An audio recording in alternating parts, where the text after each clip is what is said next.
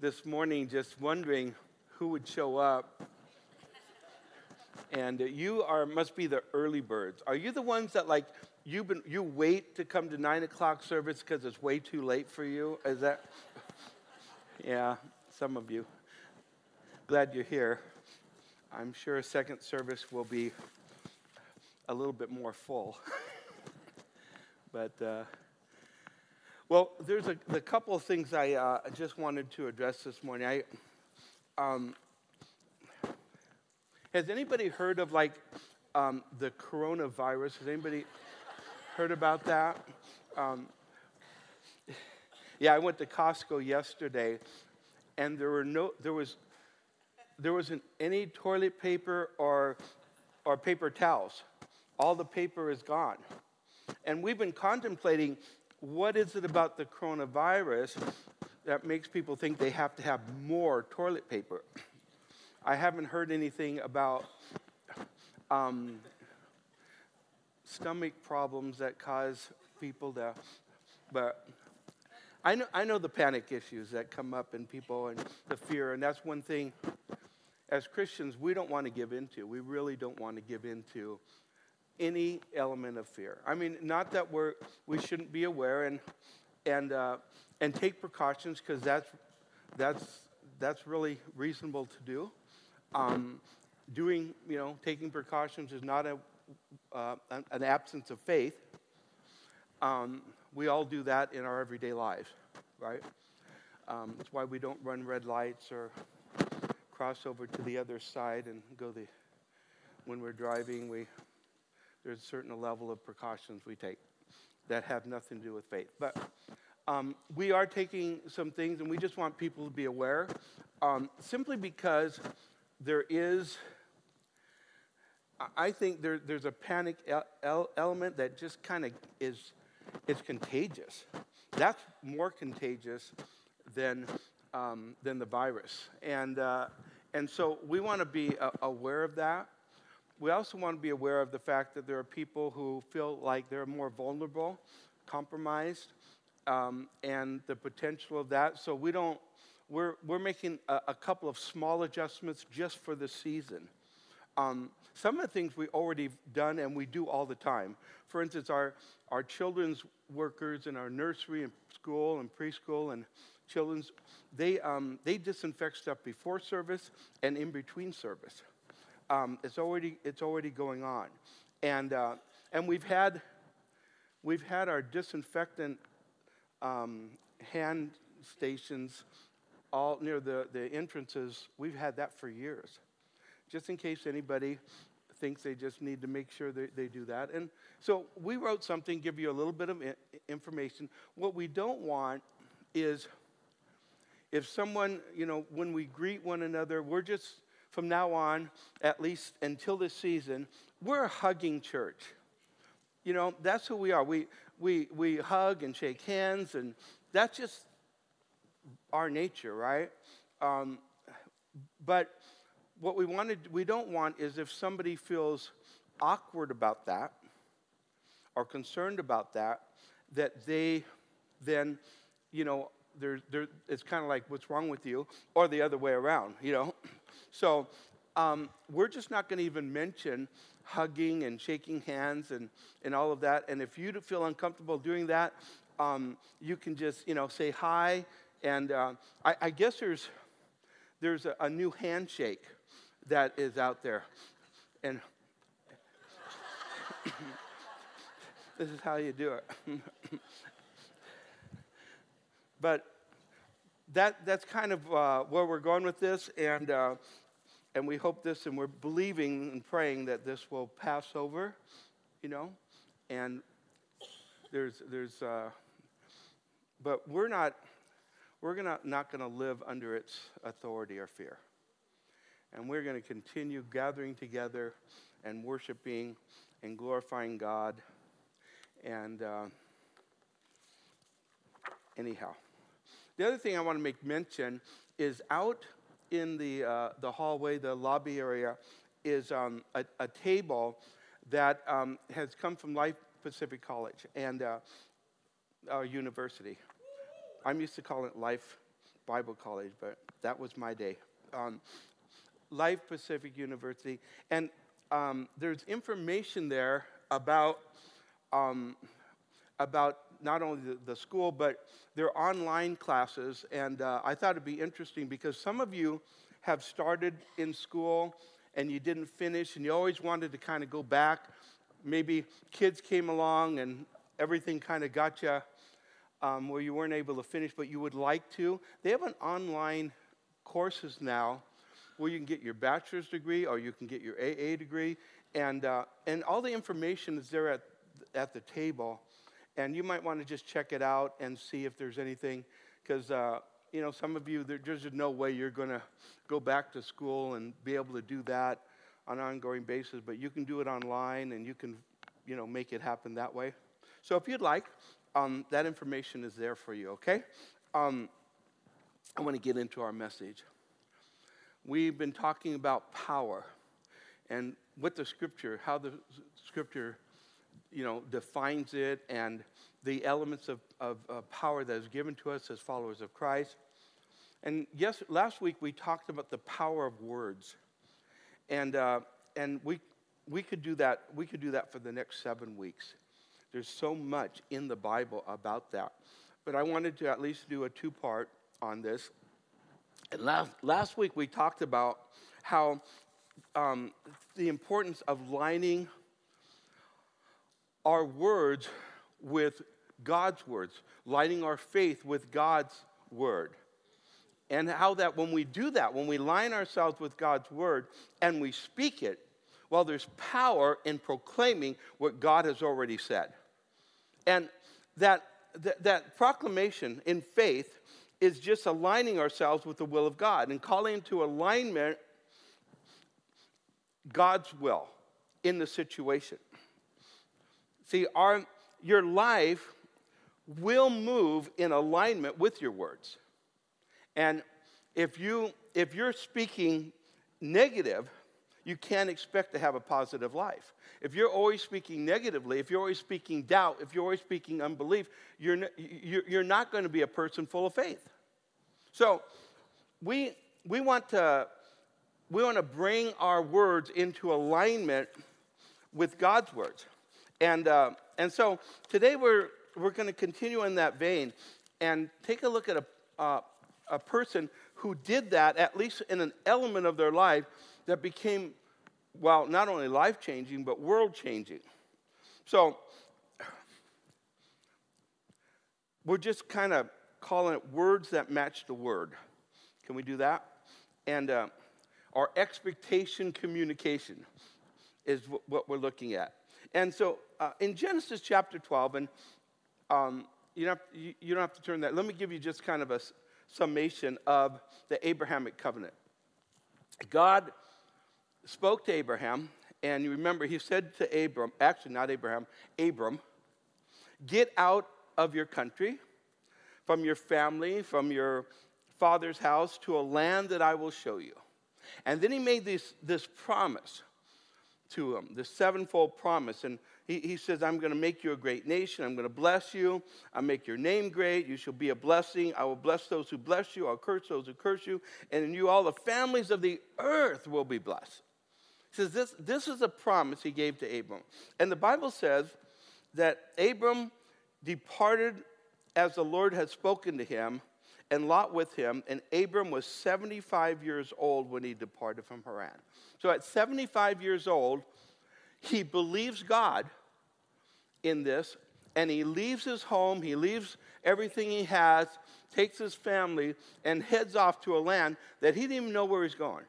He says, God says, I'll show you. And, we're, and, and of course, where he get, goes is uh, eventually to the land that we call Israel today. And so he went out, Abraham went out. Now, a time period passes, and we won't go through the entire story of Abraham in that time period. There's a lot of things that take place in that time period. But Abraham, 24 years later, God speaks again. Now, there were some times in between there where God spoke. But on this subject, he hadn't spoken to God it had been a 13 year dry spell, if you would, that God hadn't really spoke to him about the subject that God had made a promise to him about. There had been a time when God um, did uh, made a covenant with Abraham and and uh, and reaffirmed it, but that was 13 years earlier. And now God converses with Abram again.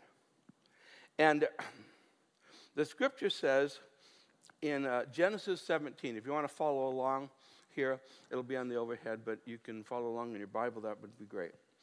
In Genesis 17, verse 1, it says, Now Abram was 90 years old, 99 years old, and the Lord appeared to Abram and said to him, I am Almighty God, walk before me and be blameless. So God reveals himself in this context as God who can do anything. He's the Almighty God, the all powerful one. That, and he says to him, I want you to walk before me. The, the word blameless is also the word for wholeness. I want you to walk w- with me in maturity, in wholeness, in purity. And I will make my covenant between me and you, and I will multiply you exceedingly. And it says, And Abraham fell on his face, and God talked with him, saying, As for me, behold, my covenant is with you, and you shall be a father.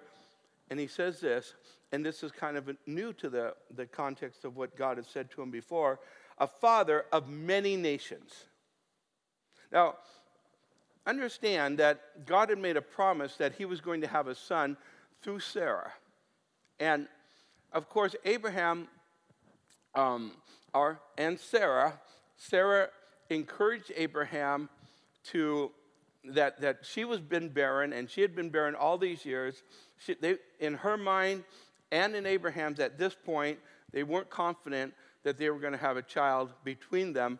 And so Abraham took the handmaiden that she had that Sarah had given to him, and he and he had an Ishmael. Okay, he had a child that um, that was not the child of promise. So he's been waiting. God has spoken and said that I'm going to bring a child between you and Sarah, and that child is going to be the child of promise, and that child hasn't come. And now he, he made that promise 24 years earlier, and now he's saying it again, and he's 99. Now, it was, it was when he was 75, that was, the, that was a stretch, right? You're going to have a child. That was a stretch at 75. Now, he's 99. And ha- have you ever noticed that God sometimes, when he, he'll make a promise and he's going to do a miracle, and he makes it so it's outlandish, so you know it couldn't possibly happen by natural means. It only has to happen through the work of the Holy Spirit. It, it has to be God. Because it's not going to happen in the natural. You can, you know, and sometimes God takes you to the place in your life where you recognize that all you have is God. There, there's nothing else. And Abraham's at that place now. No one is going to believe it was just some kind of natural way. When you're 99 years old, you're not going to have any kids. I don't know if anybody's, you know, in that age group, but I don't want to disappoint you, but kids aren't coming, right? Doesn't happen. And and so Abraham's at that place where he has to, well, this is ridiculous. It, it's a ridiculous promise. Sometimes God gives us, in our minds, not according to God, but in our minds, ridiculous promises. He loves to do that. I don't know if you've noticed. He loves to make sure that you know and others know that He's the one who did it when He does that. And that's what's going on here. Some of you are discouraged because you think it's getting past the time for the miracle that you've been praying for to happen. Really? That's not the pattern you see in Scripture. oftentimes the pattern of Scripture is once you've come to the place that you would think in the natural, it's impossible, it's not going to happen, that's the very time that God does that thing that glorifies Him and honors His name. And so here is here's Abram, and, uh, and God says, I'm going to make you a father of many nations. And then he does something to, to change Abraham's language. And he says, No longer shall your name be called Abram. Now get this. No longer shall your name be called Abram. Abram means father of many or high father. Now, I want you to understand that in that day, in the, the way names were given had to do with, um, you know, it, the, the names were given as not names like we think of, but as, as designations or anticipations. We, we've actually done it in our country where we use names that now you would never even think of. Like we might call someone, well, their last name, Carpenter. Now, if you know where that came from, right? Somebody, Jim, you know, or John, or whatever John's name was, John was a carpenter. And so they said, John Carpenter. So you identified because there's another John in town, and he was John Smith. And he was the, he was the, the blacksmith. He did the, see, and that's how names. So when you called them that, at least at first, and it wasn't generational, you were calling a designation. Now, now over generations, you know, John Carpenter is a mechanic, you know, or he's an engineer, right? So we don't change his last name to John Engineer. Are you with me with that? So that's how that the, the name. So when they called them by name, like Abraham, who was father of many, they weren't saying it like a name like we say. They would be going, Hi, father of many. What's your, who are you, father of many? Now, that must have been embarrassing for a man who had no kids, right? He, he, he, he, he you're, what, who are you? Father of many. And he must have wondered, why did my parents name me that? Father of many. I don't have, I'm not a father, you know. That was maybe their anticipation. Maybe they had a lot of kids and they're, they're going to have, you know, they were looking forward to, to Abram. Or maybe they didn't have that many, but they had a son that they're going to, they're going to have, he's going to be the father of many. Maybe God placed it upon their heart. But here he is, the father of many. And so every time he sees someone, who are you, father of many? Then God says, I'm you're no longer going to be Abraham, high father or father of many. You're going, Abram, you're going to be Abraham, father of many nations. God's taken up a notch. And if you thought it was embarrassing for Abraham before to say, I'm father of many, well, now he has to go around and listen what he's saying when people are, you know, who are you? I'm the father of many nations. Oh, where are they? Well, they're coming. How old are you? I'm almost 100. You're delusional, buddy. You have no clue what's going This guy is delusional. Sometimes when you live by faith, people do not understand that. People, uh, unbelievers cannot comprehend the faith of a believer that, uh, that attaches their, you know, their words to God's word and proclaims it as it really needs to be. We are given this incredible gift from God that has power. And every time Abraham said, I'm the father of many nations, it might have started off where he just kind of went, I'm Abraham. I'm father of many nations. Who are you? Father of many nations. But as the words go out, as the words that are attached to the faith in God's word go out, and someone continually pronounces in agreement with God's word what God's word says, faith rises up. The Bible says that faith comes by hearing, and hearing by the word of God. It's the word rhema, it's the, the concept of the spoken word. It's not just the logos of the word, it's the rhema of the word. That as you speak the word, faith grows. And the more you speak the word, the promises of God, the more your faith grows. So he might have started off saying, okay, God had given me this, God has changed my name. I'm supposed to say from now on, I'm the father of many nations. So as I attach my words with God's word, and I start to say, I'm the father of many nations, I'm the father of many nations. At first, it might be, might be doubtful.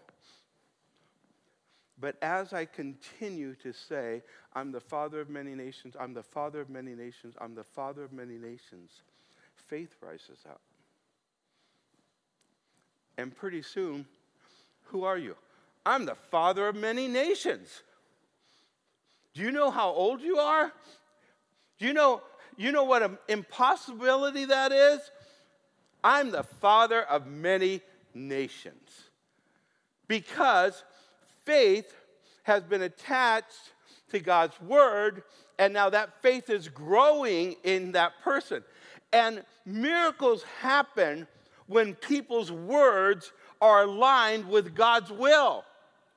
When your words are aligned with the promises of God, then miracles take place in our life. And I have seen this over so many times. Let me tell you, I know God does miracles sometimes in the life of faithless people, but it never compares to how many people get miracles from God when they're faith filled. Faith filled people see miracles. So many miracles come simply before. I remember our daughter, Nicole, years ago. She was, I don't know, I, I think she, she, was about 11 years old. Kel can help with this. Um, and, uh, and we had taken her to the, the doctor because it seemed like she was squinting all the time. So we took her to, um, to get her eyes checked. And uh, the doctor said she had had problems, you know, in her eyes, and, and she needed to be, um, you know, checked out. And so took, took her to the optometrist, and, and they said, yeah, she definitely needs glasses. Now, she's a little girl. She's seven? Okay, Carol's clar- clarifying it for me. She has a better memory on those things. Um, so she was seven years old. And I remember this part clearly. She, um, she put on those glasses, she went to school, and she got a little bit teased, and she did not want to wear glasses. That was it, you know? And she, she said she was praying and believing that God was going to heal her eyes. And so she, you know, she, she wants to believe that, and she's, conver- she's saying it. She's saying, God's going to heal me. God's going to heal me. Then she says, God healed me. I don't need the glasses anymore. And we're going, yeah.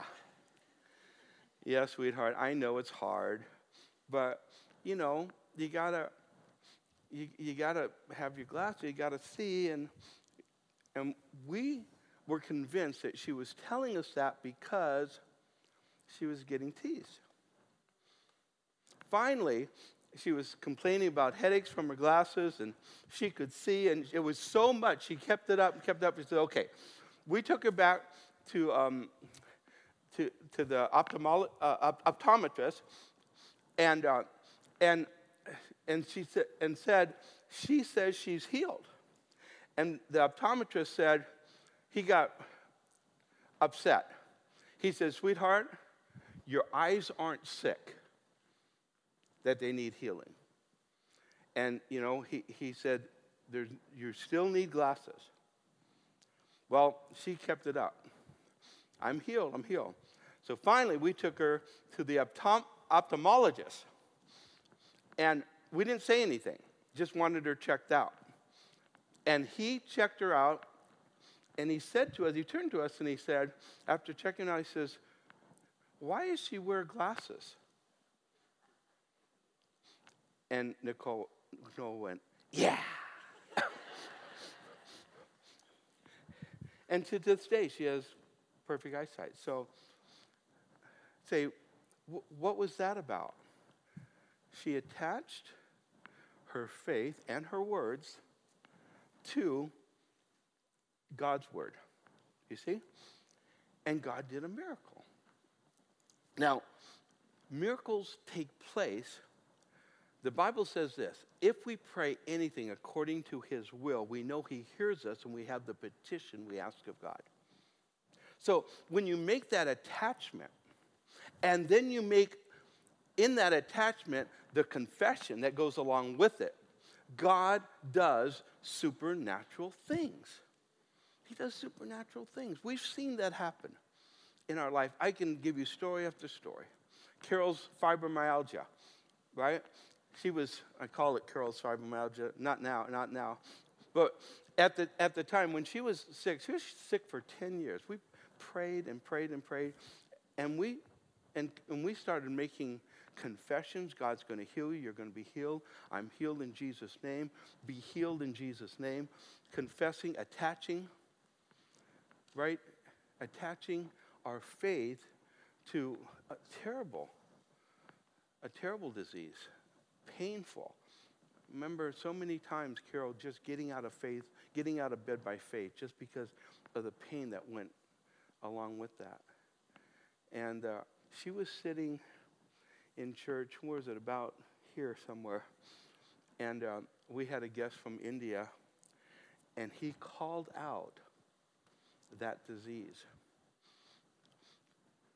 And uh, this was how many years ago, Carol? Will you help me? 14 years, 15 years? About 14 years ago. And uh, she was sitting right about there, I think it is. It went across back then. And, um, and he called it out. She stood up. She was instantly healed from pain every almost every day the kind of pain that makes it hard to get out of bed hard to work hard to use joint pain gone never to return confession went along with god's word i'm telling you you can tell stories like that all day long where God does these miracles in people's lives simply because God is faithful to his word. And he tells us, see, whatsoever you desire when you pray, believe.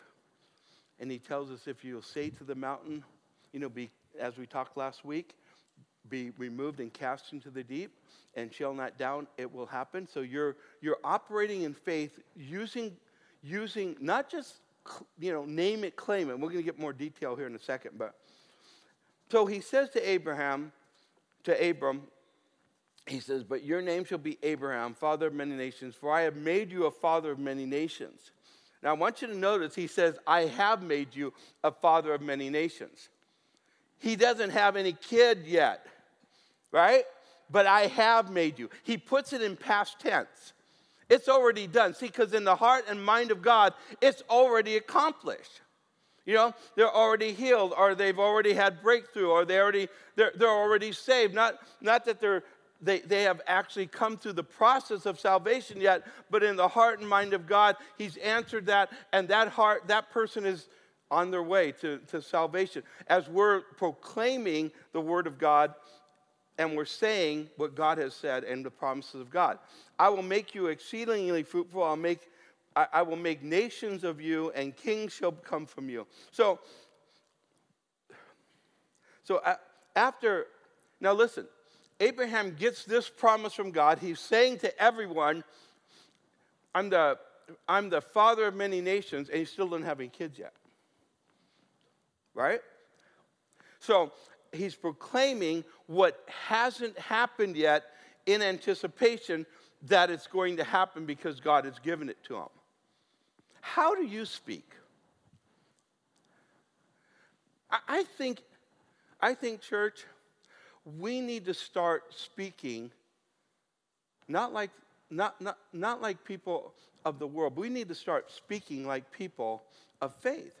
We need to be start, we need to start our our words need to be in alignment to who we are as Christians.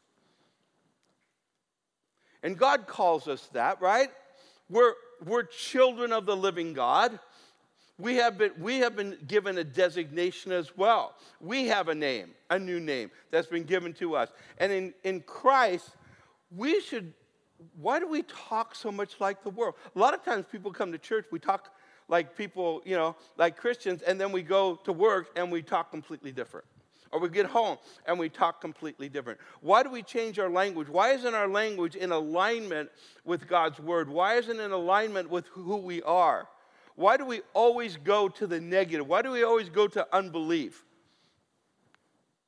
And we, we live in this state of always anticipating the worst, which is faith.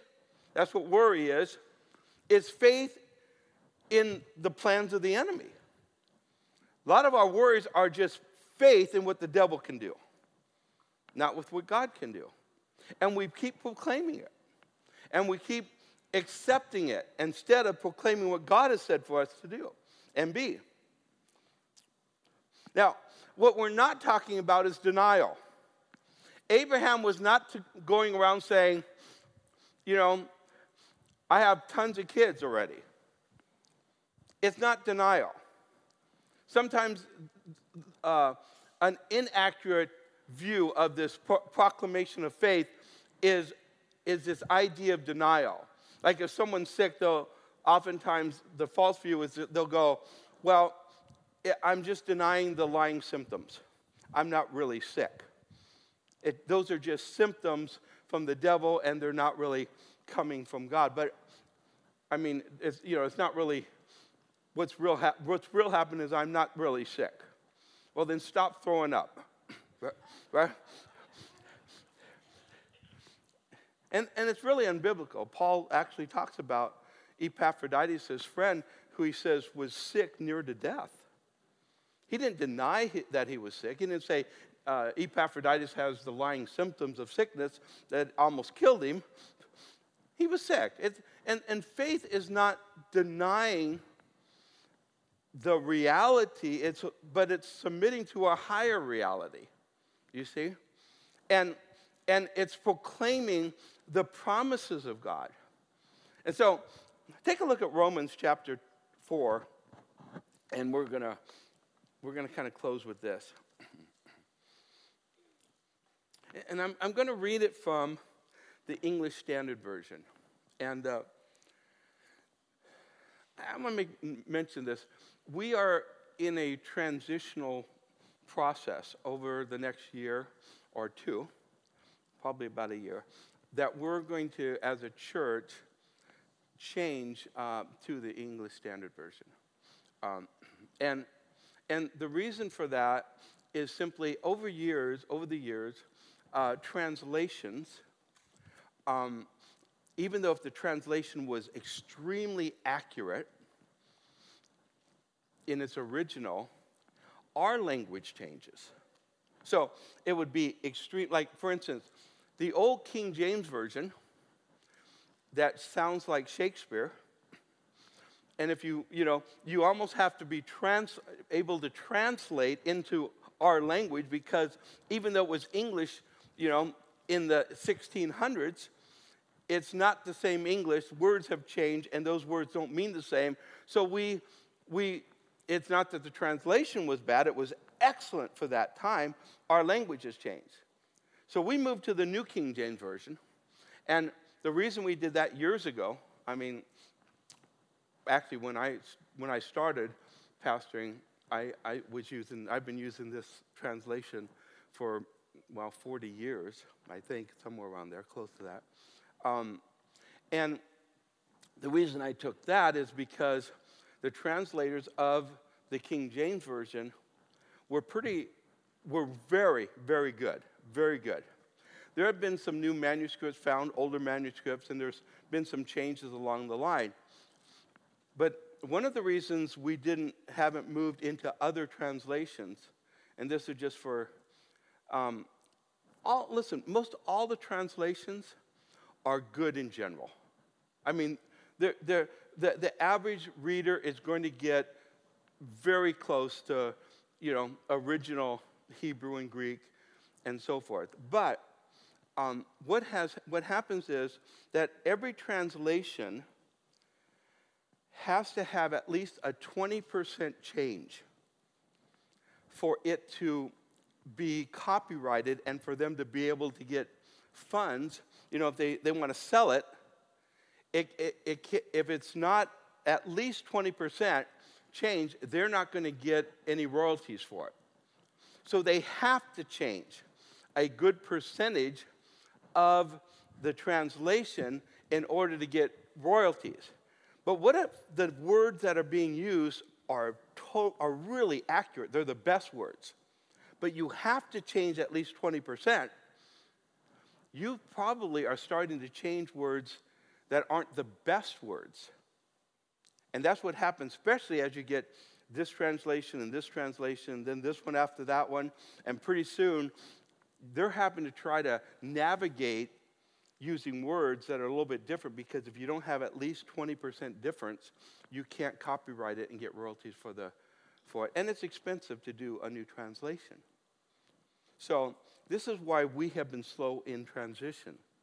And the, the, the ESV uses the New King James and makes transitions from that, which keeps it, in my opinion, closer to, um, to the original as, uh, as we can. So I think it's a better translation that we will use over and change over a period of time. I'm just announcing it for the first time. But, but you can start looking down the road and look for deals on the ESV translation if you want hard copies of it, right? I don't know why I went all on that, but the translation, there's just a few words it changes here that I think are a little bit better, and that's why I'm using it in this verse right here. Romans chapter 4, verse 17 says, As is written, I have made you a father of many nations in the presence of, of the God in whom he believed, who gives life to the dead and calls into existence the things that, that do not exist. See, God calls those things that aren't as though they are. That's what he does. And God says things that haven't, they haven't materialized yet, and he says, and he calls them like he did with, with Abraham. You're the father of many nations. He hasn't, it hasn't happened yet. It hasn't materialized. God calls those things that aren't as though they are. He calls into existence things that haven't been done yet. You can count on God doing that. He does that. When we align ourselves with the Word of God, then we're going to be doing the same thing. We're going to be calling things out of the promise that hasn't happened yet. And we start saying it out of faith. And we say, This is what's happening. This is what God is doing. This is what I'm counting on. Yes, they are going to be saved. I'm praying for them. God's saving them. They're going to come to Christ. They're going to give their life to Jesus. They're going to be great men and women of God. Those are the people, you know, my kids, my, my parents, my relatives, my workmates. God is doing. I'm praying for them to be saved. And that's the will of God that they are. And I'm calling it out in Jesus' name. This mountain is going to be removed in Jesus' name. And so we align ourselves with God and, and li- listen to what he says this. In hope, talking about Abram, in hope he believed against hope that he should become the father of many nations in hope, he believed against hope. See, that he should become the father of many nations. As he has been told, so shall your offspring be. And he and did not weaken in faith when he considered his own body. Now, this is the translation change I wanted to, to make sure you got, got right. Because in the Old King James or the New King, the New King James, it says, he considered not his own body. I don't believe that's an accurate translation, and this one is actually, he did. It says, he says, he, believed in hope, became the, the father, so, so, so, his offspring should be. And then it says, he, he, he, he did not weaken in faith when he considered his own body. What did he do? God says, I'm going to be the father of many nations. And he looked at himself and, you know, he went over to the stream.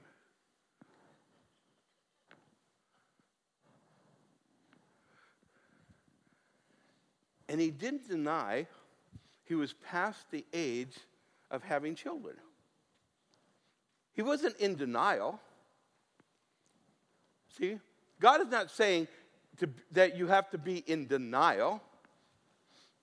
You have a promise of God's healing. God is not saying, don't go around saying, I'm sick. I don't have to deny what's there, but you have, you, you have a confession that's greater. So you can choose to, to focus on the negative, I'm sick, or you can choose on focusing on the promise, I'm being healed.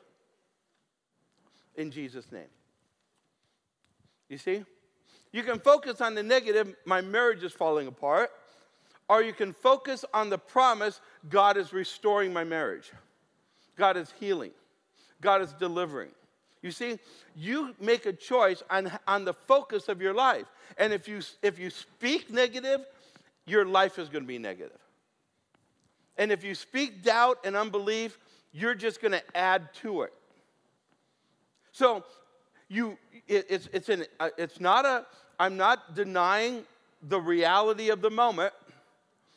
I'm just not going to live con- giving, I'm not going to give voice to any of my doubts and unbelief. Why should I do that? I want to give voice to God's promises, to God's word. I mean, just in the natural world, you don't even have to be in the, you know, we're not even talking about Christianity, just in the natural world, the, I should say the unbelieving world, the, the world that you and I live, live in in our workplaces and schools and neighborhoods. The people who tend to do best are the positive people. Just, just it, basically. Negative people don't tend to do well. At least they don't do well relationally. Oftentimes, even in the, in the, in the workplace or you know, in the business world, a lot of, a lot of your business people that are very successful are very positive people, even sometimes to annoying positive. You know? And yet, culturally, culturally, it's kind of cool to be negative about everything. There's kind of a coolness, in there? We, we live in that world. You? F- find something, yeah, find something negative, and if you do it, you've got a whole group of people join into your negativity, right? And uh, and so, but people of faith, we can't live there. We're, we're, we're, we're, we're described to live in life more abundant. We're described to, to, to live in faith. It says, he considered, not, he, considered his own body, which was as good as dead since he was about 100 years old, or when he considered the barrenness of Sarah's womb, No unbelief made him waver concerning the promise of God. Did he have doubts? Everyone. But unbelief is a different story. Doubts and unbelief are two different things. You'll have doubts cross your mind. Unbelief is when you settle your faith on it.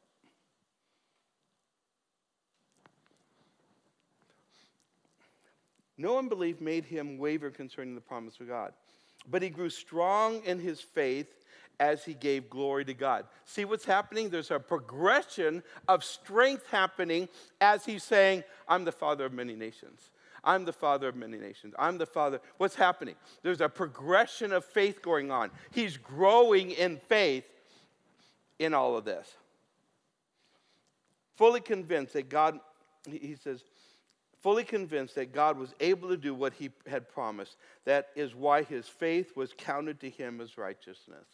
And that's a whole different study in how he entered in, in, in the story of Abraham's righteousness, which is our story. He was saved by faith just like we are in Christ. But, folks, listen, we can't live like we're not Christians. We can't speak like we're not Christians. We, we, we war differently, we fight differently. We are different.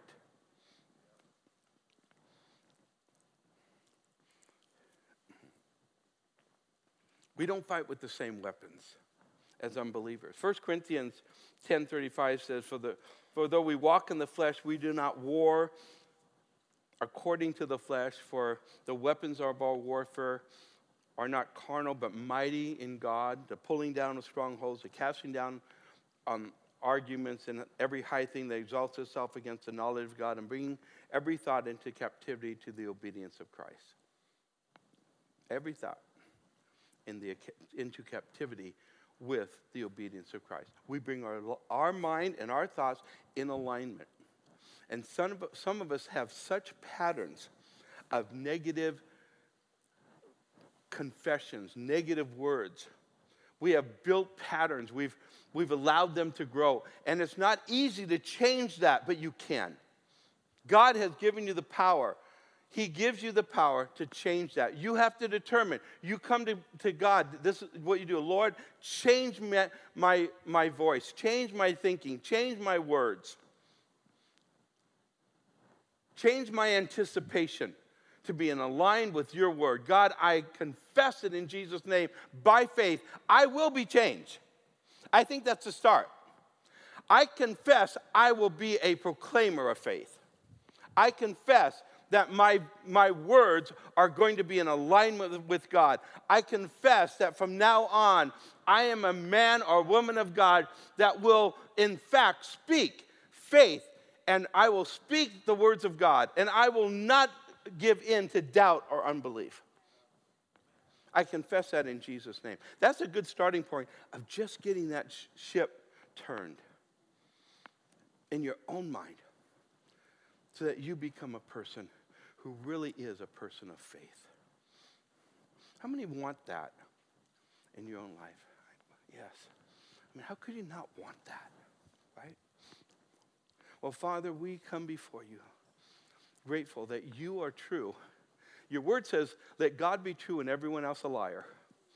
If we speak contrary to your truth, we're lying we're not speaking the truth. But we today choose to speak according to your will. I pray, God, that that will happen. And it starts in our first confession, Lord, when we, when we get saved. The Bible says if you confess with your mouth the Lord Jesus and believe in your heart that God raised him from the dead, you shall be saved. Lord, we confess that. Lord, our first confession, when we are baptized in water as a result of our salvation, we confess, Lord, that we're saved in Jesus' name. We confess that which we don't already see. Lord, we might not see it in action yet, but Lord, we confess it because it's true, because your word says so. And Lord, we confess today, Lord, that your word is true and that, Lord, we are being changed by the power of your Holy Spirit. You promise that he that began a good work in us will complete it until the day of Jesus Christ. We confess that, we believe it, Father and I ask that you bring it to pass in every single person life here. If you don't know Jesus and today you're here and you're far from God, I just encourage you just to turn your heart toward the Lord. And right now you can just complete can confess just whisper these words, Jesus be my savior. I accept you. I invite you into my life. I ask you to cleanse my soul and help me to follow you from now on in Jesus name. Amen. Listen, we're going to close in worship. A couple, and uh, I'm inviting the um, ushers, if you'll come, we're going to give to the Lord and we're going to worship God with our gifts. Father, I pray that as we bring our gifts before you, Lord, you be blessed as we give you the work of our hands. In Jesus' name, amen.